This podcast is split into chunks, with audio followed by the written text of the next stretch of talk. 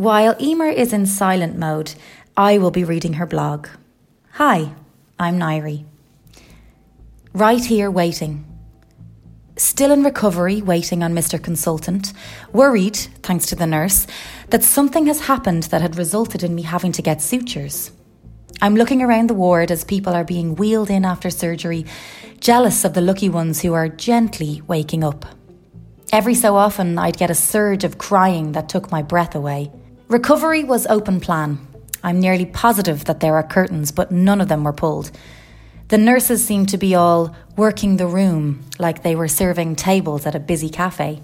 Except instead of taking orders and delivering drinks, I was still waiting on some water, they were taking blood pressure and giving drugs. The nurse's aide sat to my right and held my hand. She told me, A lot of people get weepy when they come around. It's okay. Of course, that made me cry more. The not talking made me feel so vulnerable. I'm not sure why, but I felt I needed to explain to this woman why I was so upset. So I began to communicate with her via my post. It's. Nurse Ratched was constantly giving side eye at this. I explained that I had been through this operation before and that it felt very different and that my voice was my livelihood, so I was scared that I was sore this time. That's when she told me she didn't know what surgery I had. I filled her in and explained I was not allowed to speak or cough, the penny dropped, and she realised that me not speaking was also difficult for me. I can't remember her name, but she was from Ballymun, and I'm pretty sure her husband was a taxi driver. She showed me kindness and compassion, which was all I needed in that moment.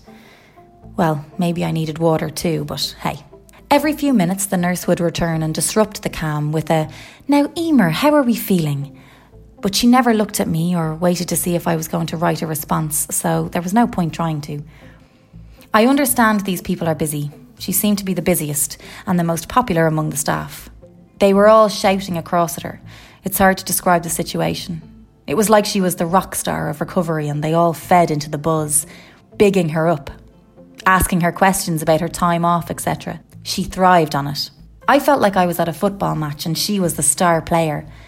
I'm sure there was an element of my patience being thin on the ground on account of what I'd just been through, but it was all very noisy, and Nurse Ratched seemed to care more about holding court than anything else. I could see the nurse's aide was reluctant to leave my side, but I smiled and gave her the double thumbs up, mute Emer speak for go for it, and she went round the other beds. Honestly, I was feeling guilty that I was hogging her. What if there were others there who felt like me and needed her calming influence? She walked away, and I turned my head for another little cry no wonder I was parched. I was losing copious amounts of water from all the blubbering. Right on. Between the waiting and feeling sorry for myself, I decided to pre write a series of notes I'd need for when Mr. Consultant arrived. No sooner had I started this when Ratched took an interest in my writing. I thought, sorry, pal, you missed your chance, and tried to hide my scribbling. Pre writing those notes was the physical equivalent of what we do in our heads all the time. Her trying to look at them felt like an invasion of privacy, like she was tapping into my thoughts. Now, I realise Nurse Ratched is probably lovely, but she'd used her three strikes with me in the first five minutes. Finally, Mr. Consultant arrived to my bed, full of smiles and positive energy. I had a note prepared for him, which, when I look at it now, was so bloody Irish. I wrote what I wanted to say and then took back my assertiveness with, All good, I hope. He stood by the bed and said, Well, that went really well. I held up my post it. It read, It feels very different to last time. I can feel something in my throat. This time. Got a fright when I came around. But all good, I hope. It feels sore. Post op Emer isn't the most articulate, and her punctuation leaves a lot to be desired. He told me the soreness was normal and that the operation was a success. If I'm honest, I was just too exhausted to get into it. My writing was very slow, and I was just glad to hear that operation wise he felt everything went well. I wondered if he knew I woke up in theatre, or had he finished at that point. But those questions would have to wait until I could talk again. With six weeks until I could see Mr. Consultant again, I could make a list. I had pre written a thank you note for the nurse's aide, so gave her that, and after a while I was being rolled back to the day ward by fake underwear nurse, although still feeling like there was plastic lodged in my throat and dying for water. Communication breakdown. As I said, there was no sign on my bed, so every person I encountered from this moment on must have thought I was rude.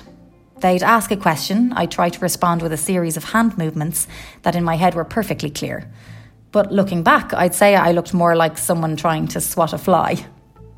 Apparently, your vocal cords have the shape of words in their muscle memory, so when you mouth the words, they are still doing the work internally. I just need to learn to write faster. I managed to scribble a note to ask for water. By this time, I was hoping that because my throat felt like the Sahara Desert, the dryness was causing it to be sore. Rational thought obviously returning, I also considered the possibility that waking up with a tube down my throat and wriggling for breath, I may have scraped something, or I could have just felt the sensation of them. I may not have been talking, but all the voices in my head were having full blown discussions about this. I desperately wanted my phone, any link to the outside world, a few hand waves, and I was given my bag. I was full scale needy now after the whole ordeal, and all I wanted to do was text my mom. It's very difficult to send a text explaining all of the above in a few words, but I tried. Then, out of pure exhaustion, I pressed send and had a little cry. As you can tell, this was the theme of the morning do a task, cry, have a conversation, cry. Eventually, I was given water, and as I sipped on it, I hoped the soreness would go. It didn't. I was running worst case scenarios through my head now. I was offered jelly, ice cream, or both. I took both, obviously. Due to the fact that there was no sign above my bed, no one realised I couldn't talk. That is until I started flapping my hands like an air hostess pointing to the emergency exits. And seeing me write answers on post its, they assumed that I couldn't hear either. Did no one talk to each other? Needless to say, it was an interesting few hours as I waited. But at least there was jelly. The woman in the cubicle across from me was dying to get a look in, for a good nose, and who could blame her? We were all bored. But when she saw I couldn't talk, she gave me those sad, I feel sorry for you eyes as she leaned her head to one side. You know the way the Irish do, as if to add extra compassion? I was eventually told I could get changed if I felt up to it, that my lift was on the way. I had cried enough in there to have made a suitable show of myself, so I was only delighted to be leaving. Feeling more wobbly than the last time, but I was determined to make a break for it. I was told by a nurse that I'd to wait and see the consultant before I left. Red flags began to wave in my head. I had seen him. Did I have to see him again? Was I spared the real story in recovery? Were the bruises all down my arm? Oh, did I mention the bruises? Yeah, my arm from the wrist to below the shoulder was bruised and pinched. Some of it I put down to the blood pressure monitor, but the rest of it I still can't explain.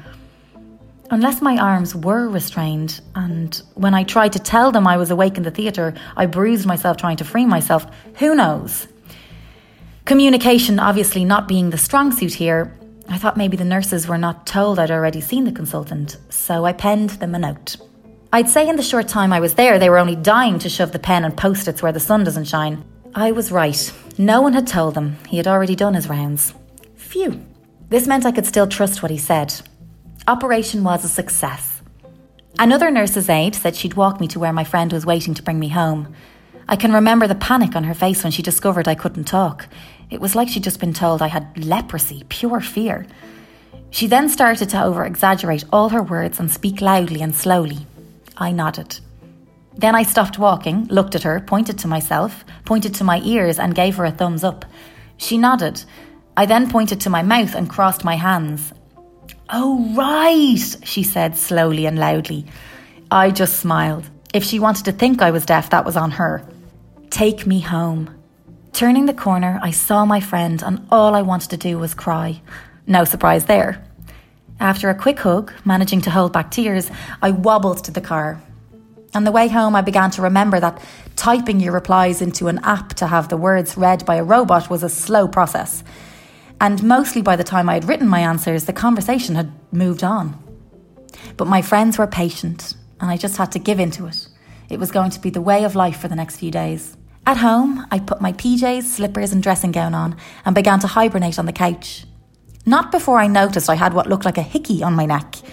I had no idea or how this came about, but by now I was exhausted and with the heating on full blast, feeling safe and cosy at home, I fell asleep. The person kind enough to lend me her beautiful voice for this post is Nairi Jurgein Harsian. We share a love of spreadsheets and of our mutual friend Rebecca. But since meeting, we have bonded over good food and excellent wine. Nairi is a Trojan, and I'm delighted she had the time to do this. Thanks a mill, pal. You're welcome, bud. Terms and conditions apply. I'll be silenced for two weeks, so I need to get on with talking out now. Visit www.silenceofthechatterbox.com for more information.